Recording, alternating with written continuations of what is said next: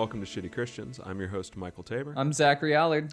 and what are we going to be talking about today, Zach? Uh, we've got a pretty political docket this week. I would say exclusively political. Yeah, I don't think we've done a fully political episode, but we are in the thick of the Democratic primary.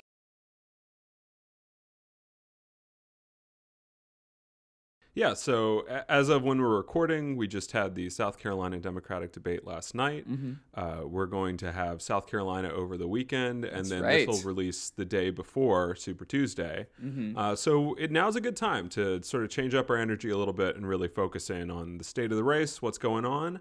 Uh, where should we start, Zachary? Oh, we should start where every great story begins. Nevada. Yes. We just had a caucus. We and had it a caucus. Went better than last time. it would have had to. I think what like it took them a while to trickle out the results, but what was so exciting about this caucus is we knew who won it with four percent of precincts Yeah. reporting. Michael, who won the Nevada caucus? Uh, it was a gentleman by the name of Bernard Sanders, I think. I think that's how you say it.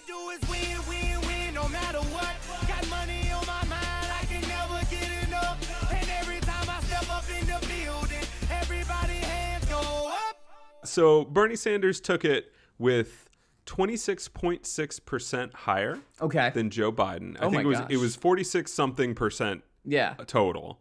Uh, that was more, not only more than double Joe Biden's result, who came in second, but also higher than Joe, Pete, and Warren put together.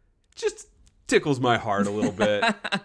Just want to say a personal thank you to every Hispanic person in Nevada. Uh, I've been saying this for a long time, but brown people are going to save America. Somebody's gonna have to. yeah, white know? people clearly not stepping up to We the had plate. a couple hundred year run, like fucking up wildly. So I think it's time somebody else take the keys from us because we are going to drive this car off the cliff. Clearly. Uh, We are going to Pete Buttigieg this car right off the cliff. Uh, so obviously, we here at Shitty Christians are thrilled with this result. It Oh, is- yes. It's so good to see a state where minority populations get to have an actual voice. That's right. Uh, and it's also nice to hear them speak so clearly. you know, my favorite thing about this has been the at least somewhat death of the Bernie Bro narrative. Yes. After New Hampshire and Iowa, and just since 2016, there Oh, yeah. been the This is- endless, just whipping of the Bernie Bro narrative that it's just people on Twitter. Twitter isn't real life. Only white 28 year olds. Yeah. Uh, we are the Bernie Bros. It's us too. Only us. exactly. and and so it, it just it would just never stop. You'd see questions about it on the debate stage to Bernie. Why are your supporters so racist? Yeah. Why are they so mean? There was still this myth that like, oh, it's only white annoying millennials support Bernie. And then Nevada came along Nevada came along. and he won Hispanics by an enormous margin. 70%. That's all. That's it. and I you know, there have been fewer grumblings about Bernie supporters. Uh, since yeah, then. well, I, I think it's still out there. They're Oh, gonna keep pushing that narrative, but it's getting a little harder to believe when you see an actual coalition candidate Mm-hmm. who is bringing together working class people from from all these different backgrounds. Yep. Uh, it is so so glorious to see really Bernie's whole theory of politic coming Yes. together. Yes. Uh, because Bernie has always been about connecting with the uh, people who are not serviced by our current political system, with Mm-hmm. right. reaching out to first time voters, with reaching out to people who are disaffected and frustrated with how this country's been run and feel left out. A majority of the Nevadans who caucused were first time caucus goers. Incredible. Uh, turnout was up. It was really, really special to see. And you still got the New York Times being like, Bernie's theory of politics hasn't held. It's like, well, actually, Nevada it did. And number two, it's a primary. Yep. It's a little like It's a little early to get to that. a lot of people already have to be registered. So like it's ridiculous to say the bet hasn't paid off. Also, right now, I'm pretty happy with how that bet is uh, Yeah, if- working out. If you're asking me to, to, to place any bets on this, I might go with the guy that got almost half. You know what else has been fun? what has been fun? Watching every member of the pundit class just lose their mind.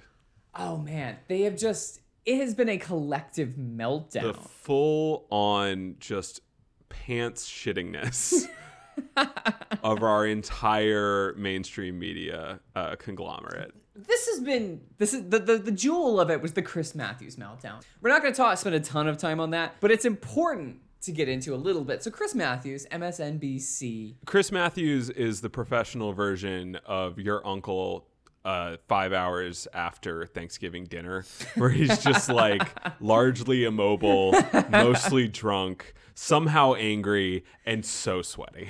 He is the sweatiest man I've ever seen. he no, he looks like uh Klaus Kinski. Uh, he looks like Klaus Kinski in Aguirre, Wrath of God. okay. just like tramping through the desert, screaming at the locals. So he, after Bernie wins Nevada, goes on national TV and raves about how this is equivalent to France falling to the Nazis in 1940. yeah. I don't know if you know why that's questionable. Bernie Sanders is a Jewish man whose fa- many members of his father's family were killed in the Holocaust. Yeah. So it's a little questionable to compare his electoral victory, driven by people of color, yes. to the Nazis invading France. Uh, well-known diversity coalition, the Nazis. Uh, he did come out a few days later and offer a very like half-assed apology. Uh, who cares? Yeah, whatever. Yeah. Too late. Too Fuck late. out of here, Chris Matthews. But it's not just him. No, it's it's everybody. They're just currently having an ongoing meltdown about the fact and the Republicans are kind of the most honest. Yeah, so Republicans hilariously are much better at this point about acknowledging Bernie's like front runner status and that he there's a very good chance he's going to take this whole thing. Yeah, Ross Douthat basically is just like, well, the only question is whether it's possible to unite a not Sanders vote across the first three Tuesdays in March. To quote an ancient never Trump proverb, good luck with that. you know, I hate to give it up to Ross. Uh, hey, listen, man. Uh, stopped, broken, stomped on, terrible Catholic clocks can still be right at least once a day. The National Review, we're just going to continue with conservatives and then to continue down the spectrum. Sure. Bernie is making a direct appeal to a majority of Americans by promising them economic benefits wrenched from the hands of the greedy 49.9%, or benignly showered upon them by a 49.9. kindly state, as if the state got its money from anybody but the constituents. so oh, their argument is that Bernie is only trying to argue not the 99% versus the 1%, which is actually Bernie's argument. Yes. Their argument is that he is only appealing to the 50.1% troglodytes Yeah. who are just sitting around vaping and playing Fortnite, and that they are trying to take it from hardworking Americans. Bernie Sanders platform free V bucks for all. You want? Do you want the skin? You get the skin. Any skin you want. Yeah. okay, so I love that. So he continues. This writer.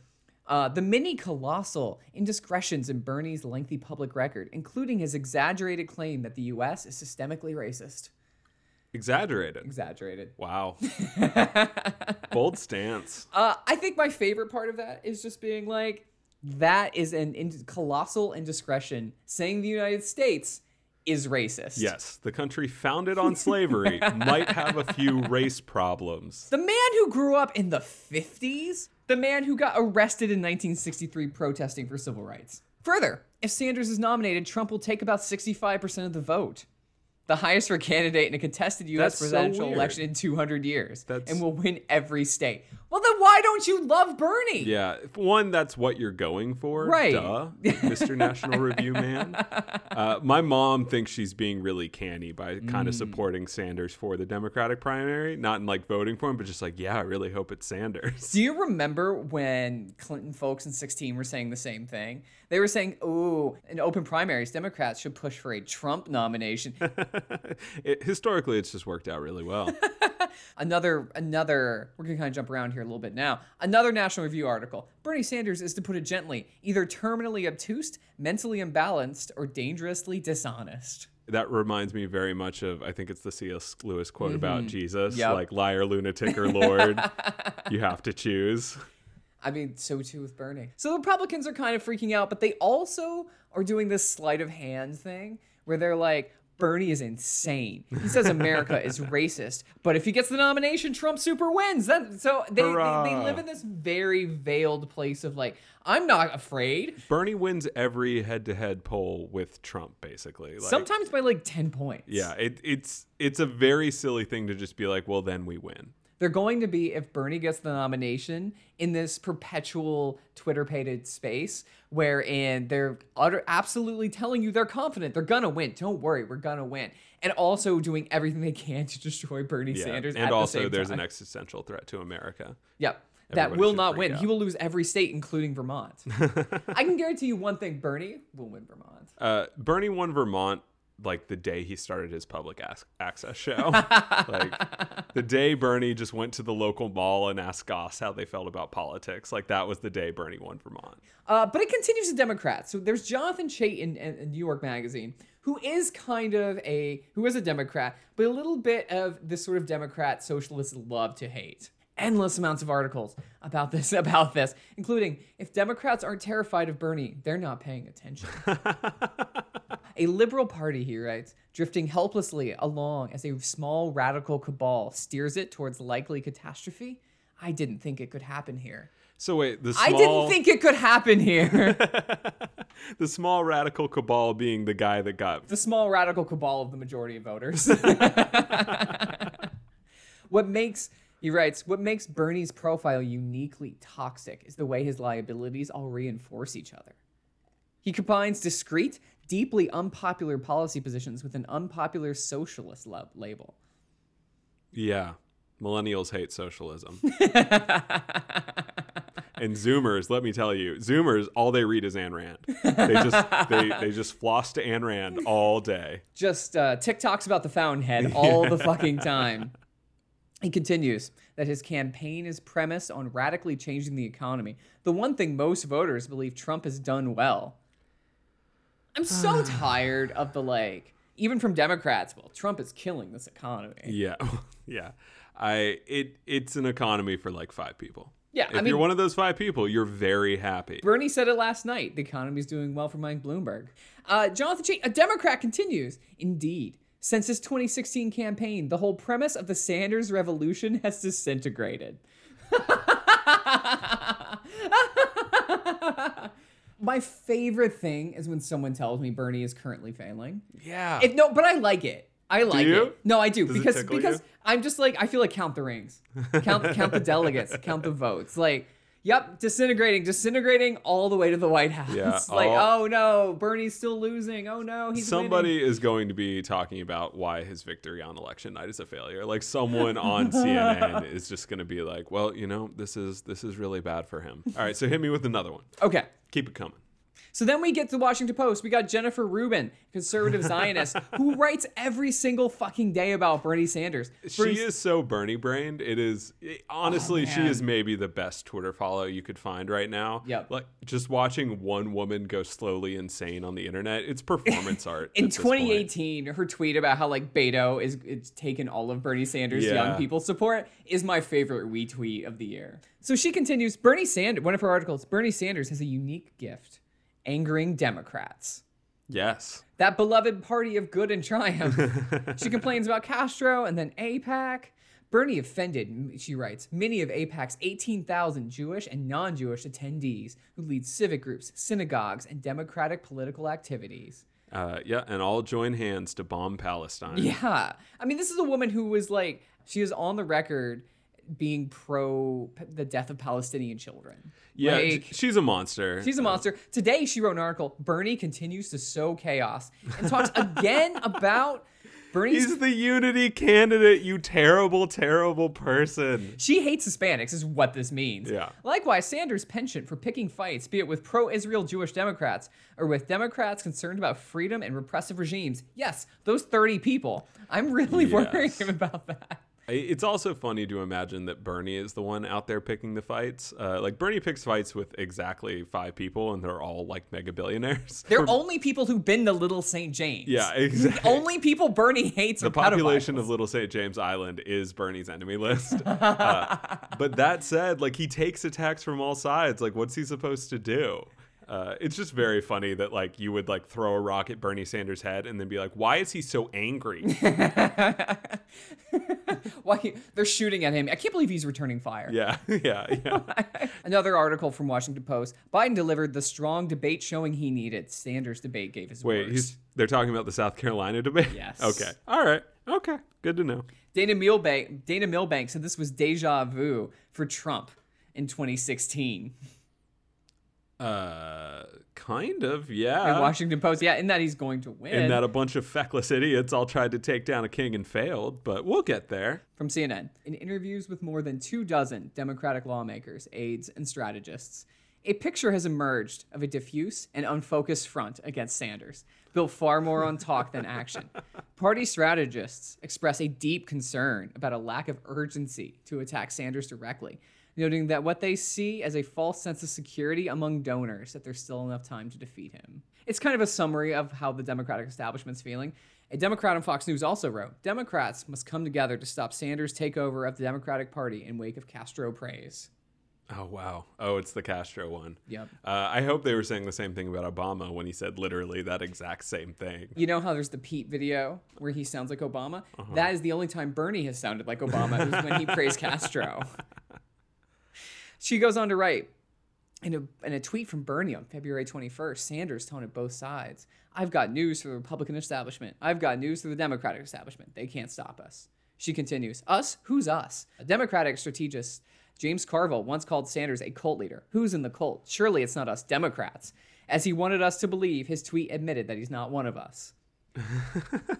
yes. You know, he got the most votes in literally every single state so far. Yeah. I. Frank Bruni in the New York Times. The Democratic Party devours itself. MSNBC. Will Bernie Sanders continue doubling down on debate? Last debate, The Atlantic. Dems went after the wrong guy, saying they should have gone after Bernie instead of Bloomberg. Bernie Sanders at the George McGovern in The Atlantic. Like this Oh, is just love that one. Article after article after article from Democrats, but mainly mainline media being like, this Bernie guy is going to destroy everything. Let me just let me just Yes. ask a question for the world.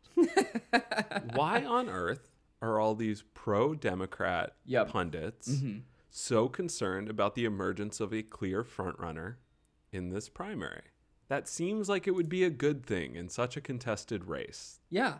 Uh, help me understand why why are they so upset about Mr. Sanders?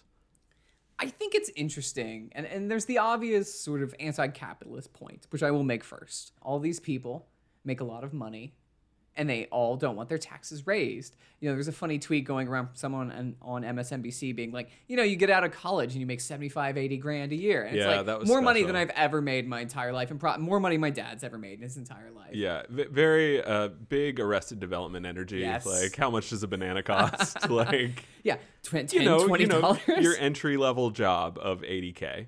But I, I think it's even deeper than the obvious. Like they're part of the capitalist class. They're being funded by advertisements quite often and or billionaires with these organizations. And I think that's a huge part of it, of course. That it's banks or billionaires who finance a lot of these articles and a lot of these talking heads. But I think it goes deeper than that. But it's also the entire DNC establishment. You have ever since when Clinton came into office in 92, he came on third way politics. And we're not going to spend a ton of time on that. It's been beaten to death elsewhere. But there has been the center left has controlled the party since the early 90s. Yeah, and by center we mean a little bit to the right, Right. a little further Yeah, right. honestly, just, just a smidge further Well- to the right. The, you know, they would honestly be part of the right wing party in a sane country. And I'm not the first person to make that point. AOC is. No, And so I think what you have is the moment they see what happened with Trump and he remade the party in his image.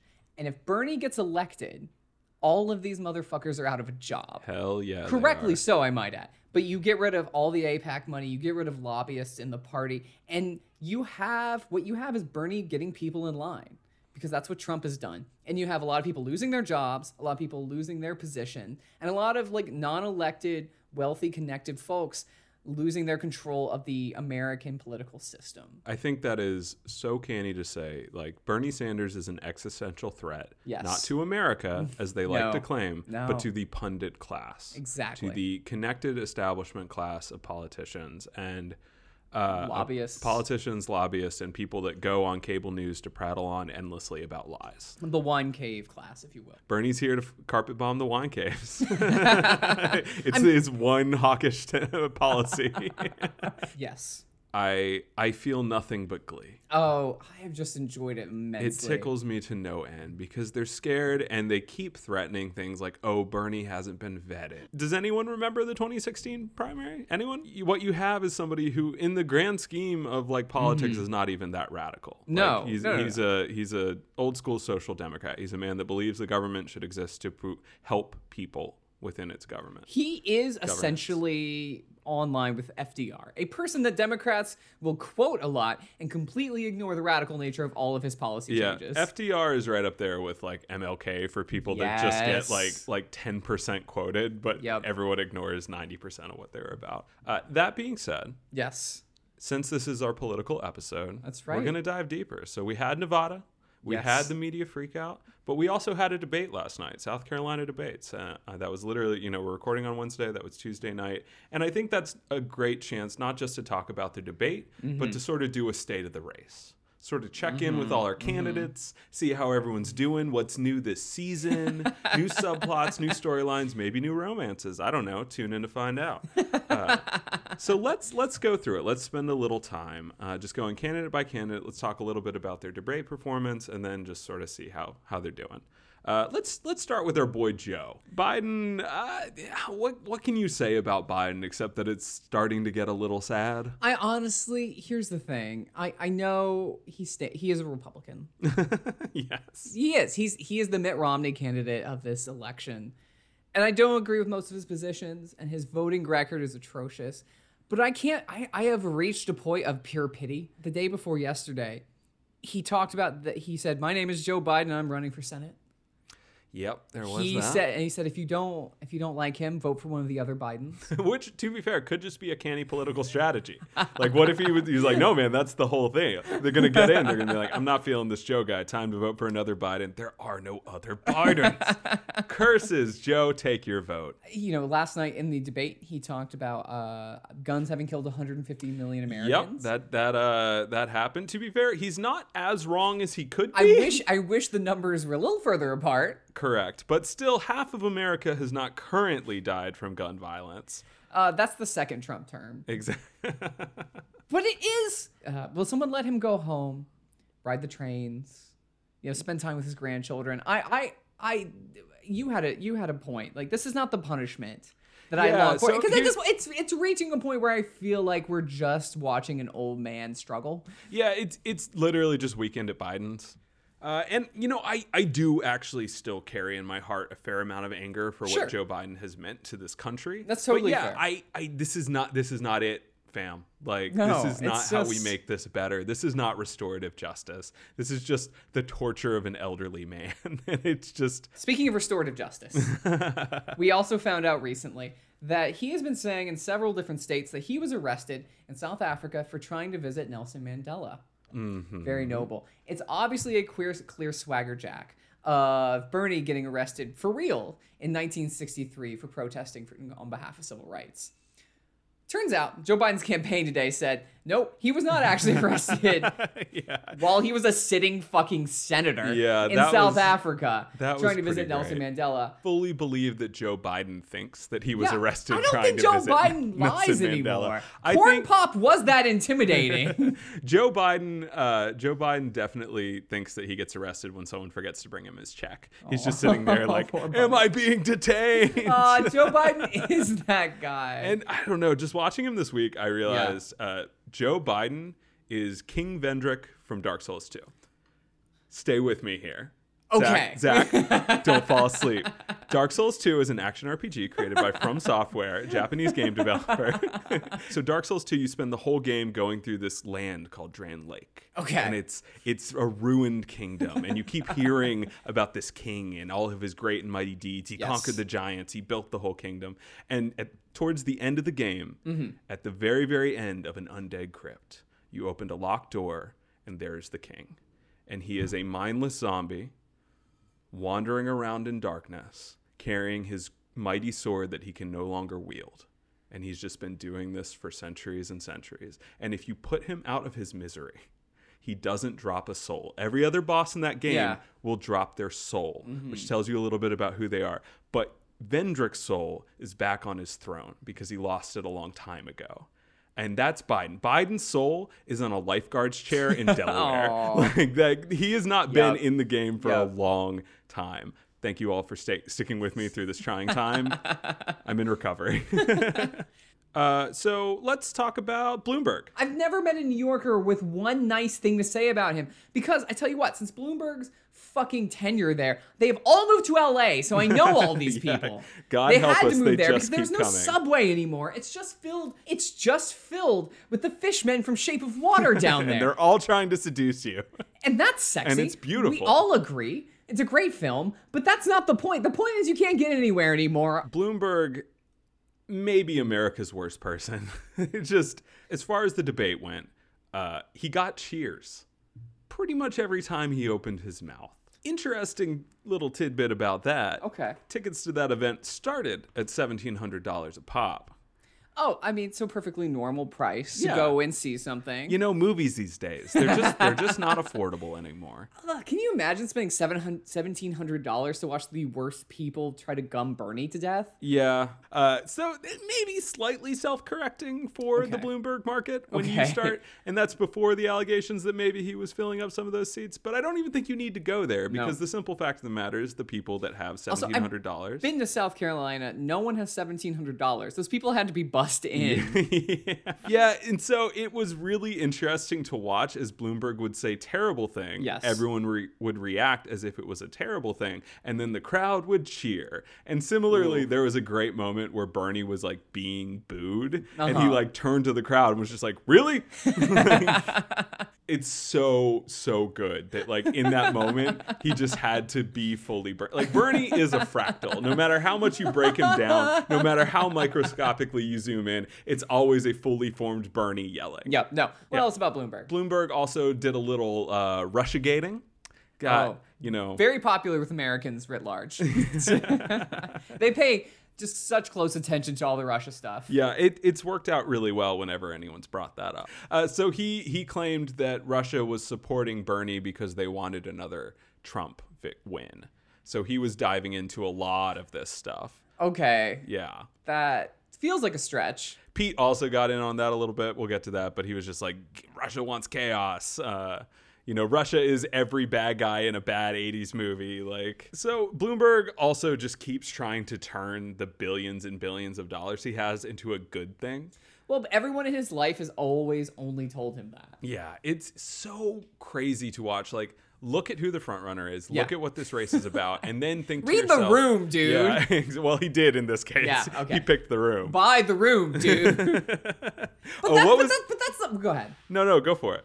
But that's actually what it says about him. He has to. He can't. He can't actually have people attend their Democratic voters. He has to literally buy people to sit in the room and cheer him because he can't actually because he knows he would be booed if it was normal people. It's his entire fucking life was that room. At one point. He was like, "Well, you know, you should be so excited about those midterm elections. I bought, I mean, brought you those."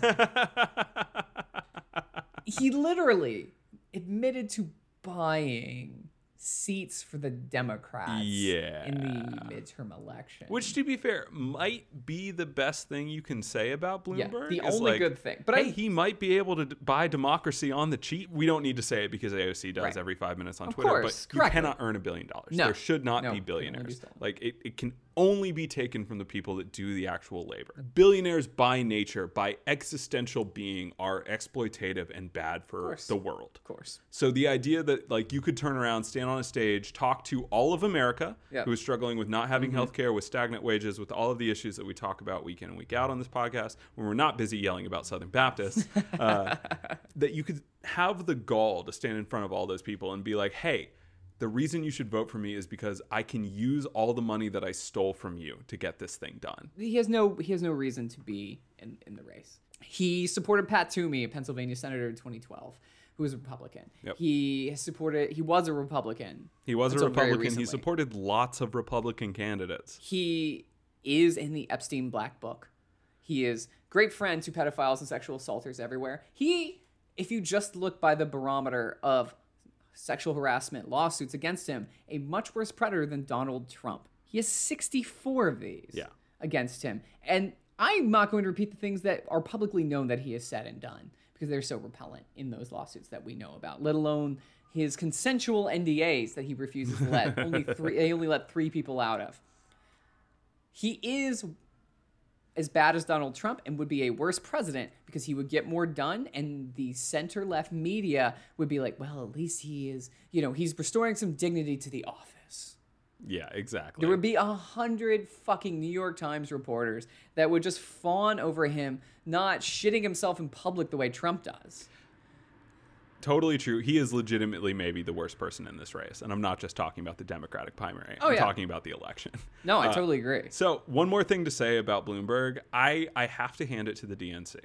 I, I never thought we'd be there, but thank you, thank you DNC, thank you Tom Perez, because I was scared of Bloomberg. Uh, I worry that we live in a genuinely fraudulent state where elections can truly be bought. Manufactured consent's a real problem in Uh, so. I was scared, yeah. and I was really angry when the DNC changed their rules and allowed him on the debate stage. That You- seemed really bad. You know what? You owe them an apology. I owe them an apology. thank you, thank you, thank you. Because I was scared until the exact moment that he opened his stupid little frog mouth and just started talking Man. and cratering, just mm-hmm. watching millions and millions of his ad dollars Yep. evaporate in real time as this man tries to be human for 15 minutes and can't pull it together. So, so thrilled to see how his polls have just gone down. And uh, while I think he is still a concern, man, uh, I really appreciate his abiding lack of charisma. I think stop and frisk, him being just a perpetual sex pest, I think he can't do it. He doesn't have any delegates. He's going to be coming into the race late. No one's ever done it. Let's hope it's, let's hope that holds. Let's talk a little bit about Klobuchar. I, I confess to feeling the tiniest bit conflicted about Klobuchar because on the one hand, all of her policies are garbage. Right, terrible. She she, says we can't have health care. Uh, Her her her position on healthcare is no you swine. Yeah, yeah. It's just like, where are we gonna get the money for that? But on the other hand, on the other hand. she may be the only person in this race that hates Pete Buttigieg as much as I do, and I really, genuinely appreciate that about her. I appreciate that she isn't takes it personally. yeah, That like Pete's very existence is an affront to her, and she's right. I did appreciate that every time he looked her way, she did the little like her, and made him jump. Just Yeah, no, no, little- no. He flinched. a little he Pete, flinched. Pete flinch every time. Uh, Klobuchar, what can you say? She's a cop. She she a a cop. cop. She a cop. I think. Listen, obviously we hate Kamala Harris for Yes. also being a cop, but it is demonstration of further racism that you have Klobuchar, who was just as bad a prosecutor and is still in the race, whereas that got Kamala taken out. Kamala should have been taken out, but Klobuchar should have been taken out at the same time. It is utterly bizarre. It's very Um, strange. I, I mean, I say bizarre, but it's actually very Right, understandable. Yeah, yeah. Uh, Systemic racism. It exists. National Review. here's your here's your example. Here's your proof. Because Klobuchar is totally just whiteface Harris with Yeah. somehow less swag, but more anger. Um, America loves an angry white person, though. it, it's just that it does, however, speak to how much Pete is not the people's candidate because her entire her entire whoever is voting for her is literally just voting again just for hating Pete. Like, and it- hey, I'm here for it. hey, we hate Pete too. Come to the. We hate of- Pete too. Come to the Bernie ticket. Speaking of Pete, What is there to even say about this guy at this point? There have been so many Pete Buttigieg's in this campaign. Him trying to come in as a leftist, saying he was pro Medicare for all. Him pivoting to the Republican Party, trying to primary Trump for a while. Him coming back to the Democratic Party, still somehow trying to primary Trump. Uh, what I appreciated about Pete this time is that Pete brought some big little brother energy to this debate. Uh, he had one mission in mind, and that was Okay. taking down Sanders.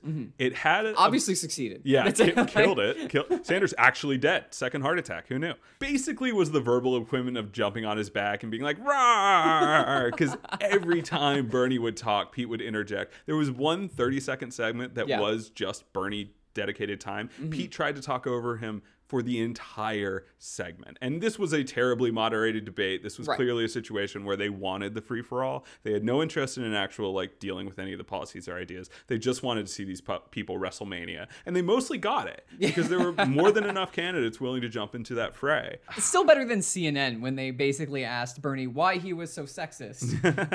yeah, yeah. What can we what can we say about Pete at this point? I I guess he didn't ever take the the non gay pill. That never happened. Chasten's face during that moment. Yeah, so maybe set this up. Okay, so at one point during the CNN town hall earlier this week, Pete said that he would have, if he could have taken a pill to not be gay, he would have done it because Mm-hmm. it, you know, would have made his life easier. I'm not really here to get into the politics of all of that.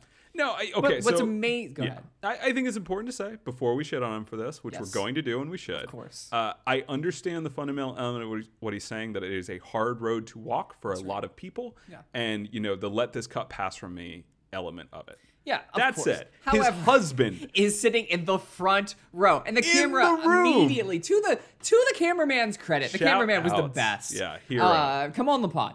The camera pivots to Chasten and zooms in, and he just has this look of utter disappointment It's- it's- on his face. It's such an attempt to bring a smile out of Yeah, it. no, and he just can't do it. And, and as Pete is like, but you know, thank goodness that didn't happen because I got to meet my beautiful husband that I remembered as an afterthought as a future. I just got done saying that I would prefer to never have been this way in the first place. And just Chasten has this look of like, I, I, I love this man. No, it's a bummer to see a person you love shit themselves. The face that I saw in Chasten was like, it was the face that two years from now, uh, he's going to leave him. Like, Oh, it's the face where he just, in some level, at a subconscious level, that was the moment where it died. Mm-hmm. Yep. And then, like, years down the line, it's going to be that moment that he thinks on when he's just, I'm not happy and I'm leaving. You would rather take a pill and never be with me. I support you, Chasten. yeah, Whatever you we're here for you, Chasten. Whatever you need, Chasten. What else to say about Pete? Pete ended his uh, debate performance talking about blood pressure. What? Pete is just a platitude algorithm machine. Oh, yeah. That's all that he's about. Uh, but he was saying that what Americans really want, what we Mm-hmm. really, really want, he'll tell you what we want, what we really, really want. What we really want is to be able to turn on the TV Yeah. and see a president that makes our blood pressure go down instead of up. That is what Americans want. Not Medicare, not the end of endless war, not voter enfranchisement, not prison reform. What we want is warm and fuzzy feelings. You know, he's just describing euthanasia. He's just describing like people just sitting there. Shh. Uh, yeah. No, he'll be like, "Shh, hey. It was an amazing thing to bring up because Pete doesn't want to fix your healthcare. He wants to make you feel like he's fixing your healthcare. Like Pete is the mean, homeopathy of I'm, candidates. I, I'm, I'm stealing from my own Twitter, but nobody cares about Pete's policies. They just like how he makes them feel. Of this, like, I want an Obama feeling. Yeah. Obama was even better than that, but Pete is nothing but homeopathy, Obama, and I'm tired of just the one one thousandth essence of Obama, a flawed Yeah, president. yeah. Let's move on. yeah, Warren. Warren Warren is such an interesting case for us. She might be the most interesting candidate in some ways. Yeah. So here's here's what I have to say about Warren. Last two debates, I so appreciate her going knives out on Bloomberg. Ah, like that is just so good to see. And she wrecked him in Nevada, and she wrecked him again in South Carolina. When she disemboweled him and threw his Yeah. carcass off the And stage. Gnawed on his entrails. Uh, it was it was like watching like an old samurai movie Mm-hmm. where she's just standing there with her hand on her sword, and then you see the hand move like like thousandths of an inch, and then Bloomberg just falls into a thousand pieces. Like it, it, it wasn't even hard for her No. to eviscerate him.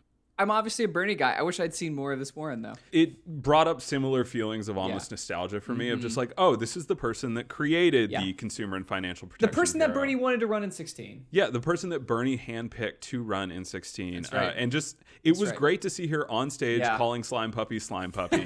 like, I just, I love it. And it, it kind of broke my heart a little bit. Yeah. Uh, and it's, listen, I, I was always a Bernie supporter. I think he's been a real one for a longer time. Uh, I, I, I think we can, we could dive into those things, but I, I just, this campaign for Warren has been such a series of unforced errors. And I just personally, it's a shame. I want to go to every single one of her like campaign people Mm-hmm. Yeah. and just let them know how disappointed in them I am. Disappointed is the best way to put it. They because they they clearly gave her wrong advice. She was surging.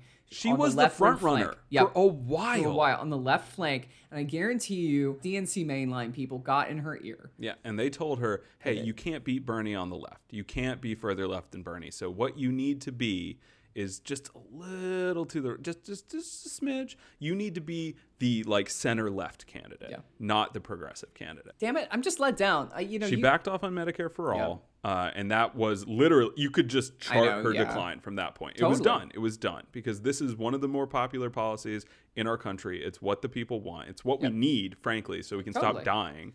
Uh, and it's very popular in, in communities of color. yeah, and uh, and that was the beginning of the end. And then she got into some you know ticky tack shit about sexism that nonsense. I just I do not believe that the woman that ran the majority of her campaign being allies with Bernie right. and and and has this long history of working together with Mm-hmm. them. I do not believe that that is the woman that decided that like obviously she signed off on it and I want to hold her accountable for that.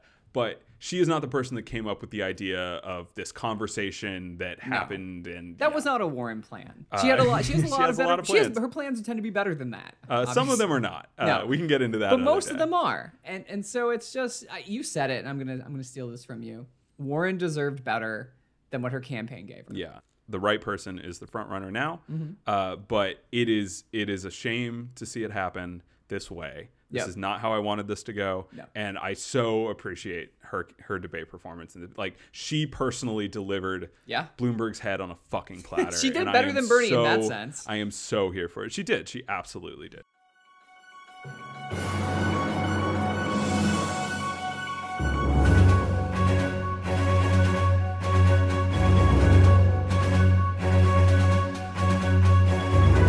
breaking news We interrupt this regularly scheduled podcast to bring you an update. Liz Warren kind of sucks. i really didn't want to have to record this Yeah, no, I mean, I think we did a good job of uh, being fair to her strengths. Indeed. And then we hopped off this podcast and she immediately stabbed us in the back. it's not my favorite thing that um, as soon as we got done recording liz essentially went on and said i don't believe in votes yeah. The whose line is it anyway form of democracy. uh, so let's get into it. Liz Warren at a town hall fielding a question from a Bernie supporter uh, about superdelegates, uh, basically accusing Bernie of being responsible for the way that superdelegates are currently handled.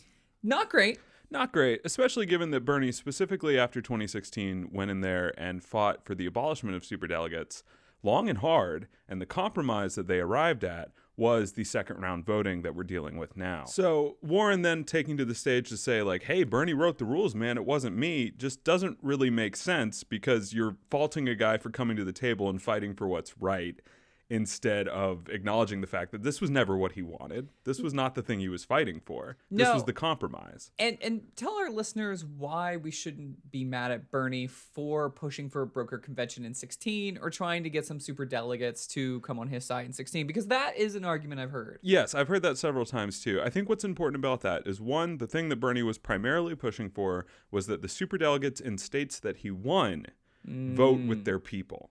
Uh, so one, that's that. that makes total sense given that the people voted for him. Yeah. They should super delegates should not overrule the people of their own state. And then towards the very end, I do think he very briefly made some comments in the context of saying we should never have this, but since we have this terrible system, y'all should vote for me because I can beat Trump. Uh, I am the most likely candidate to beat Trump. And, uh, you know, I think he may have been right there. I don't know. It certainly didn't work out terribly. Here's the thing I'll say.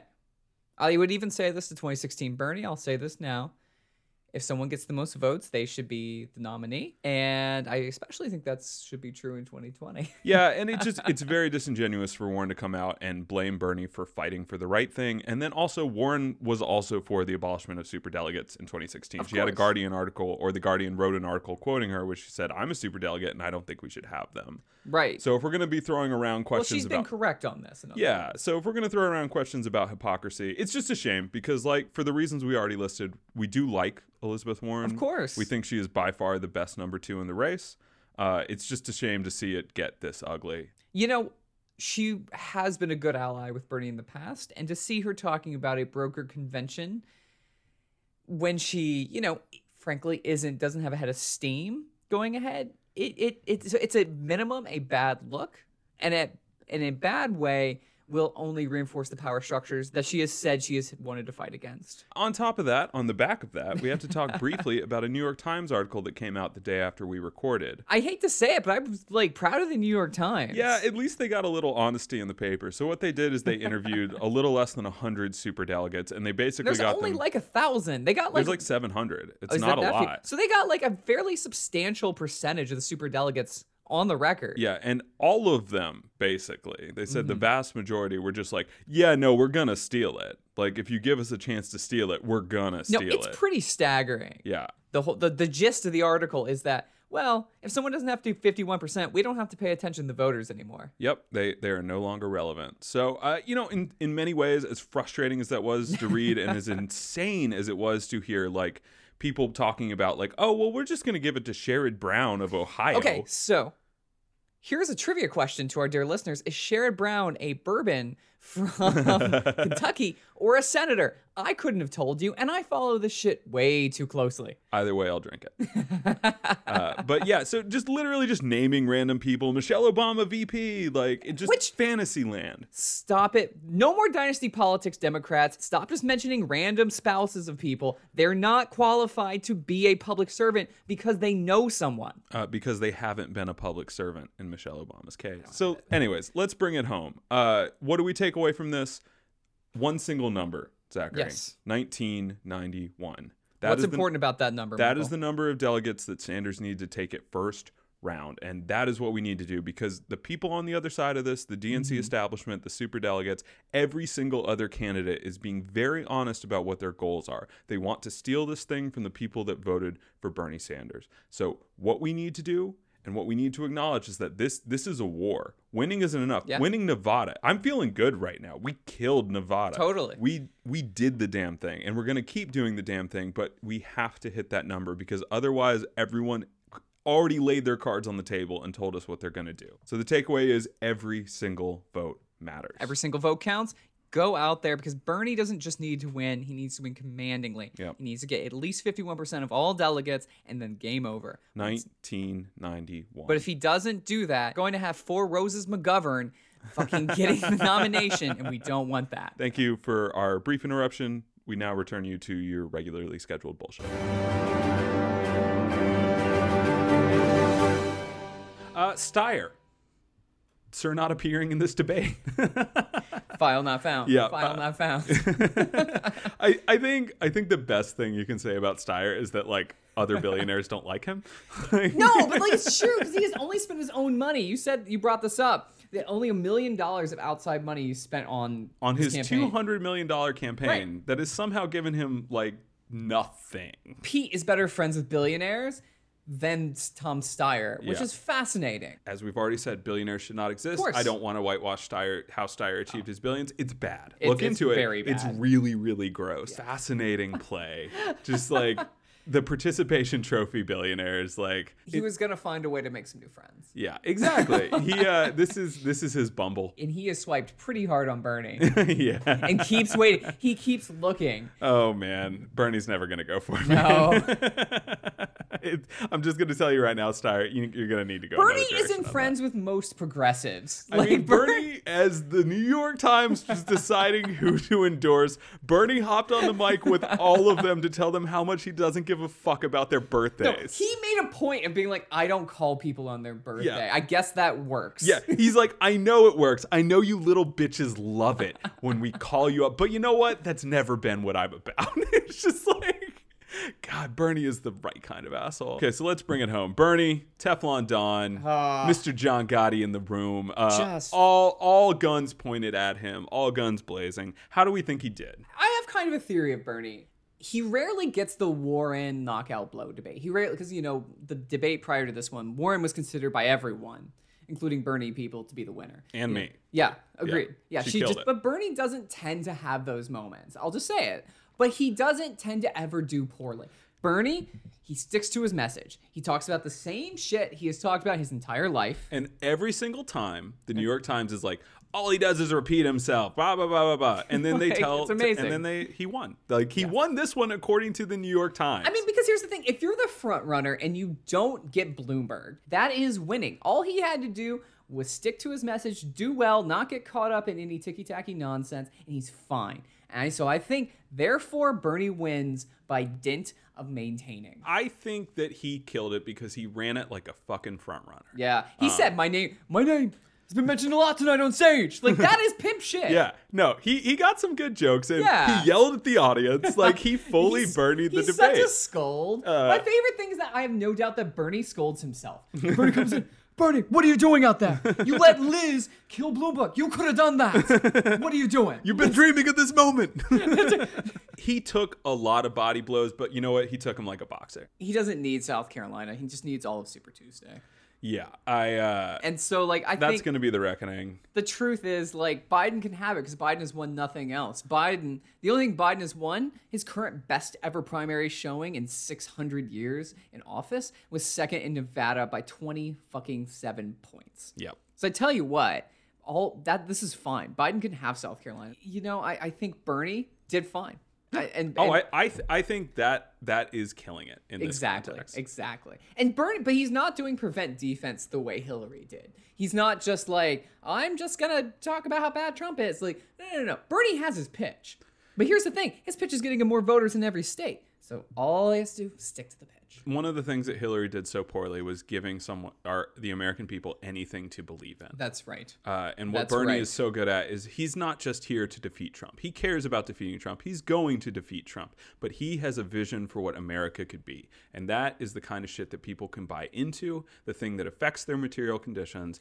we here at Shitty Christians, even though we're doing a political episode, we're not just here to talk politics. No. We got to get a little religion into this podcast. So what I want to do now is just run it back through the candidates and let's just let's just sort of speculate what religion or denomination are these people? like I just I just want to go through it. I think it'll be fun. Most of them have announced that's not relevant. Yeah, I'm not interested in facts. Yeah. Well, and also the only the only candidate whose faith actually matters in this race is Bernie just not playing the game Yeah. of being like faux tacitly Christian. Like Bernie just being like I'm not affiliated with organized religion. I kind of want to imagine Bernie like in church. I'm imagining him like, oh, what did you bring to the potluck this week? and him making sure that everybody brought a dish or they can't come. Jerry, you're taking too many chicken wings. Not everyone has had seconds. okay, so let's let's start with Biden. Biden, I think, like a Catholic after three beers. Like Biden, Biden has never prayed sober, uh, but those prayers do matter to him. Biden meets God in his lowest places, and that happens to be had a few cans of Killigans, and he's just watching the game. and- Oh no, he also sings. That's it. He doesn't whip himself. Oh. Biden sings to himself when he prays, Oh, I could see that. and because he's so strongly identifies as an Irish person, he's singing these old like old Irish tunes, even though he's a German. Okay, Bloomberg. Satanist, Yeah, obviously. duh. Not even hard. No, and by the way, that's not a joke. Yeah. That that that's the one real one we got Yep. there for you. He- Bloomberg's temple is the St. James Uh, Island. That's right. That's right. He only goes to worship at St. James. but he goes like clockwork. Okay. Uh, Klobuchar. I'm gonna say Klobuchar is like like a five points Calvinist. like, like She's reformed. Just, yeah, She's just, she like, is super intense. Super. She's like, you're worms. You're all worms. You- None of you deserve anything. Like, I have heard like 500 Klobuchar sermons growing up, and it's all from dudes in their like third year at And seminary. by the way, that's why we like her. Let's be honest. We like her because we know her. Yeah, because on some level, I just can't bring myself to fully hate uh, hate her, Uh, I feel like God hates me like Klobuchar. That's and that's what Klobuchar has to say to you. Yeah, Klobuchar definitely a Cal- Calvinist. What about Pete? MK Ultra. See, I was gonna go Unitarian because they're the worst, but Pete is definitely one of those cults that the CIA starts to investigate cult. Pete doesn't. There's no way Pete drinks. There's no way Pete smokes. He's never done drugs except when the CIA is dosing him with LSD to Yep. control his thoughts and emotions. Absolutely. Let's see, Warren. I'll say this: I think she is like a Presbyterian pastor. Yes. like yes. she she loves you, but she also thinks you're all kind of terrible. and she has a plan for your life. yeah, yeah. And by the way, and lots and lots of rules of order. so many committees. And, and this is why it's important to say that statistically we would be Warren supporters. Yeah, if you look at our go to a education, Presbyterian yeah, church. demographically speaking, we are Warren supporters. We have the education and the race to be Warren supporters. Yeah. It just didn't work out that way this time. Uh, we're just a little too Epstein brained. and Listen, maybe if she and- said she had a plan to figure out who killed Epstein, I would fucking walk away from Bernie right now. so Steyer, Episcopalian. He's obviously an Episcopalian who doesn't drink, but when he gets a little bit of communion wine, he just gets a little too tipsy at Yeah. church and then starts offering people jobs at his big company. uh, yeah, and doing the Macarena in the aisle. Bernie, Bernie is Saint Peter. uh, he was there back then. Uh, he's on the right side of this stuff, but he's also very angry, and he's just constantly chopping those ears off. He agrees with Jesus about everything except for praxis. So, th- so there's your five percent Christianity in the Shitty Christians podcast. We we got it to you. it's legally required the yeah. way that like 40% of beef is required in Taco Bell meat. That's right. Uh, otherwise, we'd just be shitty. and that's the rest of my life. yeah, right. Okay, so you we're excited about Yeah. Bernie surging. This is a fun time. It's fun to not have to sit and just stare at the polls and actually get to see real real votes that mostly count. Yeah, I've been Iowa. co-opting the High Hope stance. It's been a really good. That's good awesome. I Oh, love thank you. that. That's ours now. Yeah, yeah. But let's just say you're worried. Yeah. You're a New York Times economist and you're worried that this is not enough to beat Trump. What do you do? What do you do, dear listener, Pulitzer Prize winning economists? New York Times has an article from Pulitzer Prize winning economist Thomas Friedman. I know Oh. we talked about him recently, but this is a truly special piece because he is speaking to us, those of us who were worried about Trump. He wrote an article that just came out today. Dems, you can defeat Trump in a landslide. that sounds nice. Oh, I love that. that sounds so good. A landslide win over Trump? Hurrah! Sign me up. He starts up being talking about the election, and then he ends his first paragraph. If this election turns out to be just between a self-proclaimed socialist and an undiagnosed sociopath, we will be in a terrible, terrible place as a country. How do we prevent that? How do we stop? Oh no! What can we do? How do we stop the voters from their choice? from making their will known? Uh, that could be the New York Times slogan. How do we stop the voters? Brought to you by the New York Times. I mean that there we talked about it before. Their op-ed page being like, "We support democracy, democracy and capitalism." It's like they're they're not compatible. you support one of those things. Yeah. And then he continues, that's all I'm thinking about right now.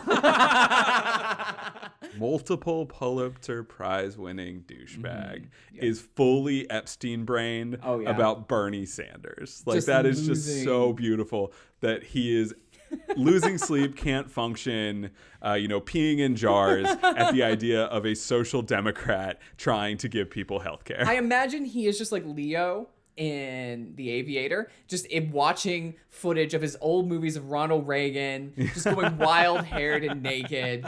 So he continues My short answer is that the Democrats have to do something extraordinary forge a national unity ticket, the likes of which they have never forged before. oh, there it is. Oh, there it is the national unity ticket. The See, ultimate blue no matter who. elections don't matter. Only blue lives matter in this election.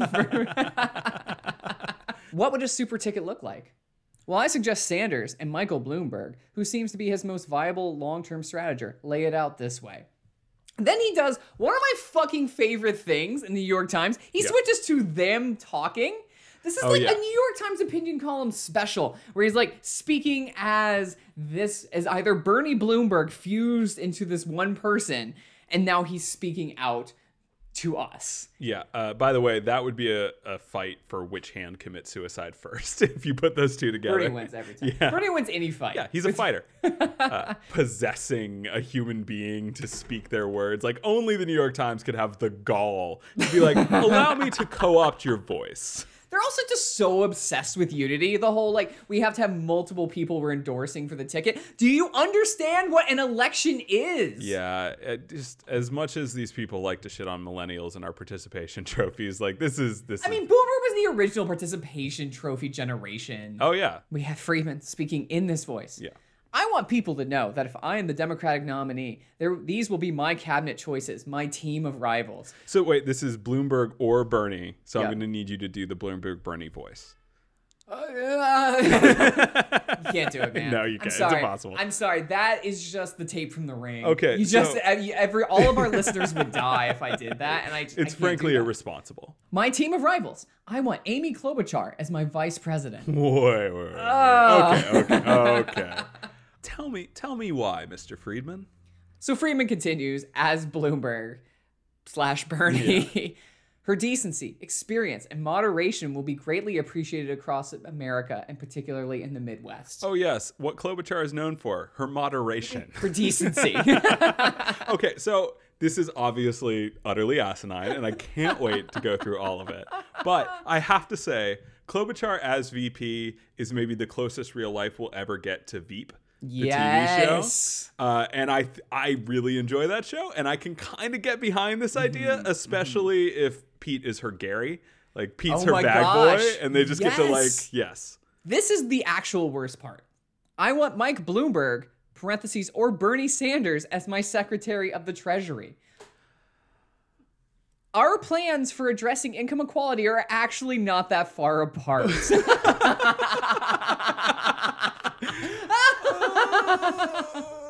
Uh, my head just exploded. Sorry, we can't complete the podcast. if we can blend them together, it will be great for the country and reassure this markets. is this is the ultimate Democrat idea. yes. this is it. Thank you.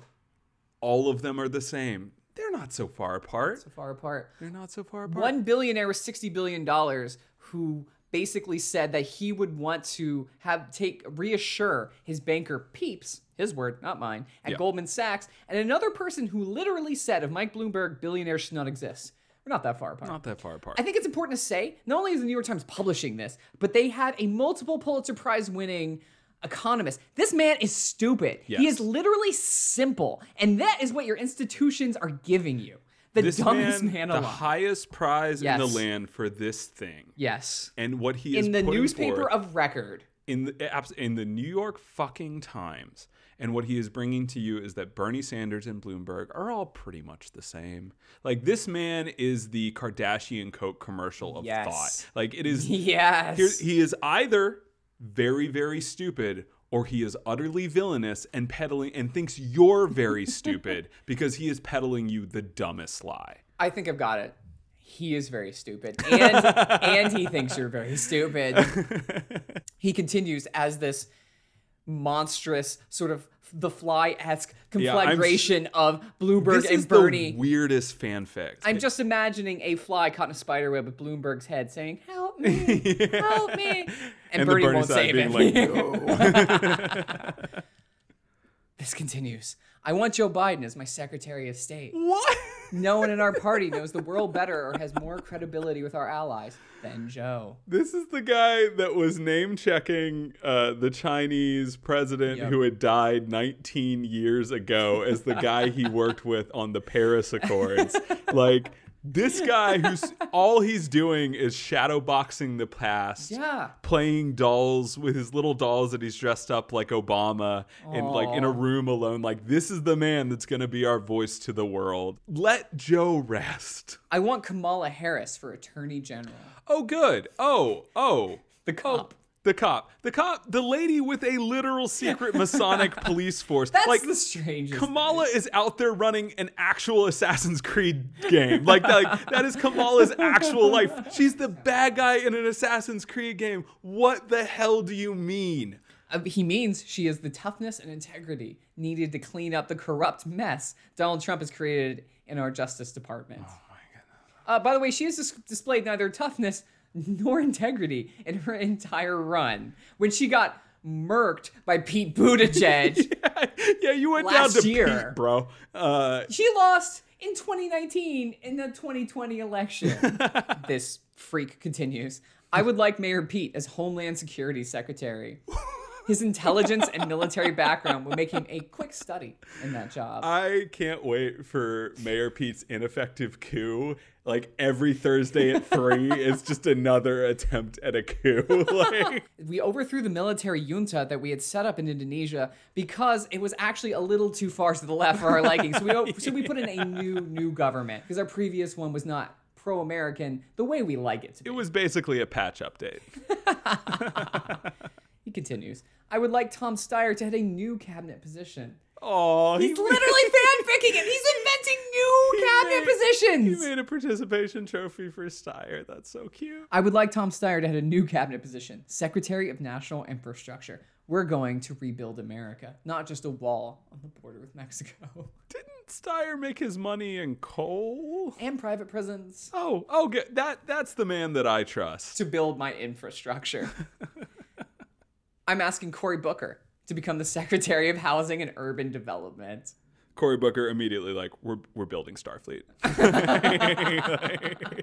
Cory Booker, and they just make a room look like the Enterprise and put him in it, and he thinks he's killing it. Like every week, they just dress up people as different little aliens and let him have adventures, and that's Cory Booker's Aw. whole role. I'm asking, this is the final one, and it's the most important. You're thinking, okay, we, we've we've got this like we've got this NBA All Star game that's going to crush at the 2020 Olympics. NBA All Stars in the sense that no one's trying that hard, and it's not that fun to watch.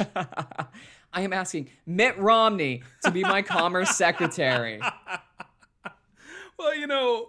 When you think Bloomberg and Bernie are just a hair's breadth away, how far how far can Romney really be? This is the ultimate proof of the capitalist class. Yeah.